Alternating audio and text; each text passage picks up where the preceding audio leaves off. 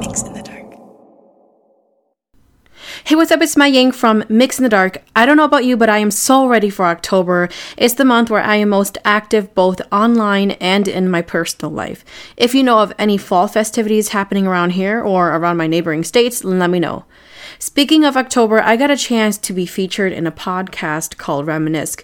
It's a podcast hosted by Vince and Goofy. They share stories of youth, growth, troubles, and lessons through various topics. This particular episode includes scary stories, our thoughts on the paranormal, and podcasting shenanigans, all the while just joking around and being silly. They are really down to earth people, funny guys, so take a listen to their podcast. I linked all their information in the description below.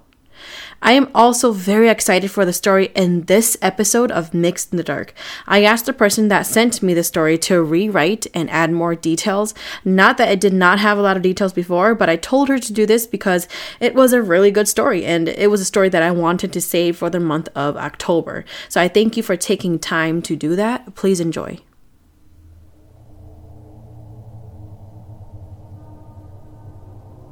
My husband and I were both 24 years old with a three year old daughter living in Milwaukee, Wisconsin. At this time, we were in search of our very first home. We were desperate for a house and were tight on money, so we decided to settle for less for our first home.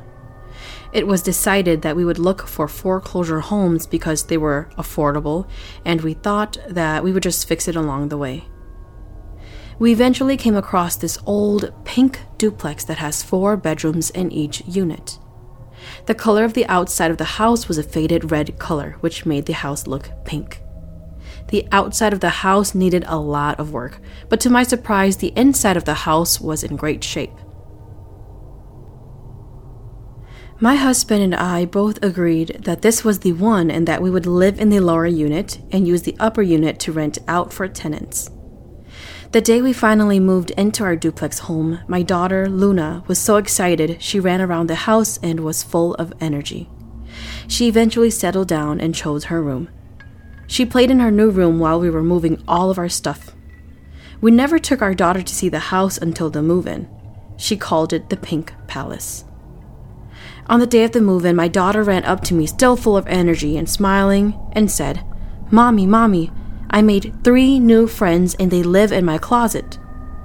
I was so caught up and exhausted from moving everything to our new home that I did not pay much attention to what she just said and replied, Okay, baby, that's great. Now go play. Mommy is still busy. As time went on, everything was quiet and calm. I was a stay at home mom and took care of my daughter. We were there for a year when my daughter all of a sudden stopped wanting to sleep in her room because she was scared of something. She would have been four years old at that time. I asked her why she was so scared to sleep in her room, and she replied, One of my friends is not being nice to me. I was a bit confused, but again I brushed it off and told her that everything will be okay. After that, she started sleeping with me and my husband. One summer night, I remember it was really hot in the house. We do not have central air. We had one of those AC indoor units that you had to place on your window. We decided to sleep in the living room where it was nice and cool. My daughter's room was right across from the living room. The first night sleeping in the living room, my husband woke up to my daughter whispering to herself, or more like talking to someone. My husband woke up and listened. He heard my daughter whispering, No. I don't want to go. I might get in trouble. He then asked my daughter who she was talking to. That startled her, so she quickly replied, No one. I'm just talking to myself. This was right around 3 a.m. in the middle of the night. My husband told me what happened the next day. I suggested that maybe she just has an imaginary friend. The second night, we slept in the living room again. This time, in the middle of the night, I woke up to my daughter's frantic cry. I found her slapping her legs over and over again in her sleep. I got up, grabbed my daughter to hold her, and shouted, What's wrong? She calmly and slowly drifted off back to sleep and did not answer me like it never happened.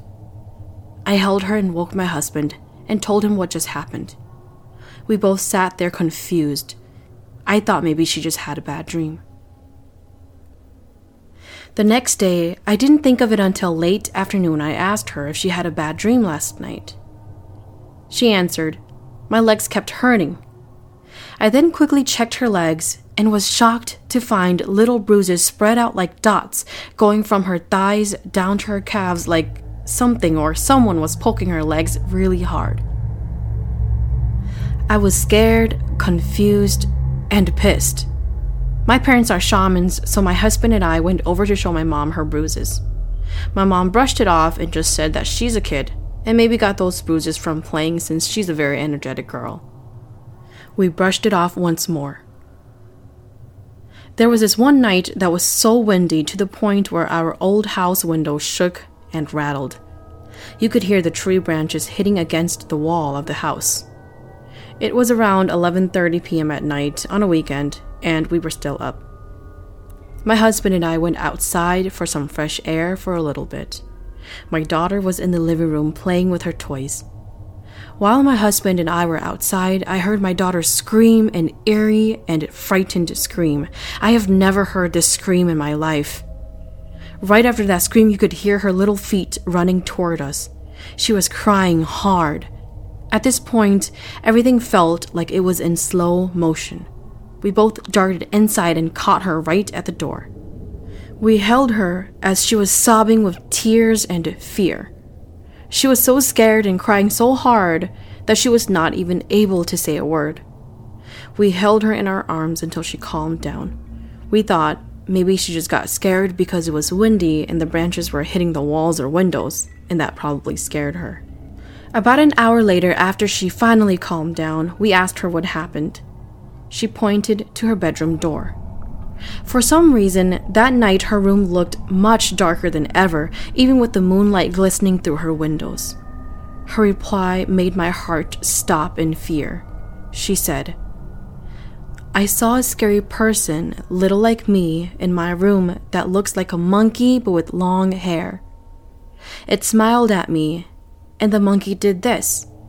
She slowly waved her hand, like the come here hand gesture, and then patted next to her like it was telling her to go over and sit next to it. My husband and I did not say a word. We just grabbed her, went to the car, and drove over to my parents' house. My parents were still awake, listening to their Hmong radio, so they let us in. I told my parents what happened, and my mom responded, what she saw is not a ghost. What she saw was a bunzong. A bunzong is a demon that usually comes in the form of a little girl. People who have seen it describe it as having long dark hair, long stretched eyes, and feet turned backwards. They took a string and did a shaman blessing ritual and then tied it on my daughter. We were so scared that we decided to sleep at my parents' house that weekend. Before we went back to our house, my parents gave us those triangle stinky medicine pouch. If you are unfamiliar with these pouches, they hold a pinch of herbal medicine. It is meant to ward off evil. Most people put these pouches on their doors so that evil entities are not able to enter. Some people wear it around their necks as a way to protect themselves from being followed by evil entities. This pouch was then tied to a mini wooden sword. The wooden sword has its own powers when blessed by a shaman. It essentially does the same thing. It puts a protective barrier around an individual. My parents told us to tie this in her bedroom closet doorknob and to keep that closet door shut, so we did. The next morning, I woke up at 4 a.m. to pack lunch for my husband. That morning, while my husband was washing his face in the bathroom, I heard a cry come from our living room area. It sounded like the cries from a newborn baby. I slowly walked toward the living room to find my husband crossing paths with me. It was then that I realized he heard it too. We both slowly walked toward the living room. The cry got louder. We then realized that the cry was coming from my daughter's bedroom. Her bedroom door was cracked open. We both walked up to the door. The cry got louder and louder. My husband slowly pushed the door open. The baby cry slowly turned into a cat cry. At this point, it sounded like it was right outside of my daughter's bedroom window. We waited. It suddenly stopped, dead silent. I couldn't believe what we just heard. Our neighbors did not have any cats or infants. I called my mom and she asked if we tied the string to the closet door like she told us to. I told her yes. Then she said it probably couldn't go home because it was blocked, so we heard it crying. As all of this is happening, we had tenants living upstairs as well. They told us that they too saw a little girl around their home. One day, our tenants just up and left.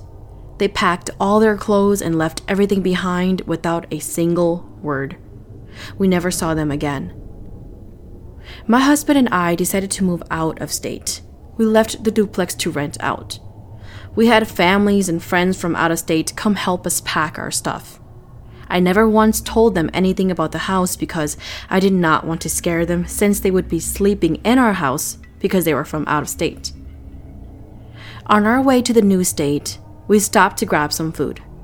Everyone started to talk about their weird experience at my duplex. One of my husband's friends shared his experience.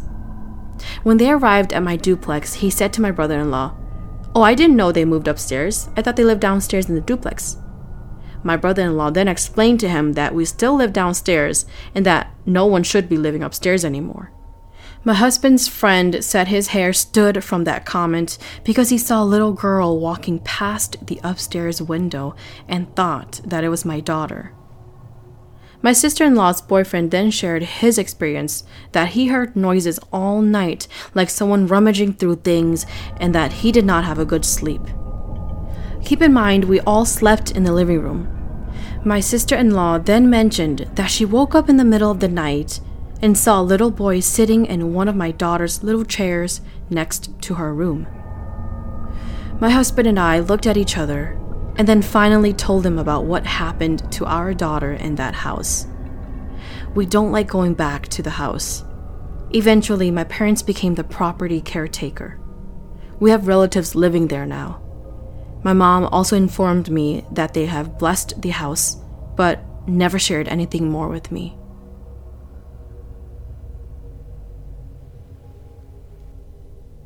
Thank you for listening to MYX in the Dark. I am your host, Mai Yang. MYX in the Dark is available on Spotify, Apple Podcast, or wherever you listen to your favorite podcast series. If you have a story that you would like to share, please send it to myxinthedark at gmail.com.